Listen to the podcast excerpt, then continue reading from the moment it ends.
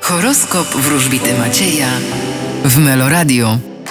Baran, Wykażecie się niezależnością i indywidualizmem. byk, Wy nie powinniście się śpieszyć. bliźnięta, Uważajcie na potyczki słowne. rak, Wy skoncentrujecie się na swoim ego i na własnych i wyłącznie przyjemnościach. lew, Wy możecie spodziewać się komfortu na polu materialnym. panna, Wy będziecie zwyciężać i wygrywać. waga, Y, Podobnie jak zodiakalne byki, powinniście spowolnić swoje tempo. skorpion, Wy będziecie autentycznie zadowoleni. strzelec, Będziecie rozpoczynać to, co nowe. koziorożec, Nie płaczcie nad mlekiem, które się rozlało. Trzeba jedynie je posprzątać. wodnik, Będziecie intensywnie pracować. ryby, A wy nie tylko będziecie pracować, ale też dobrze zarabiać.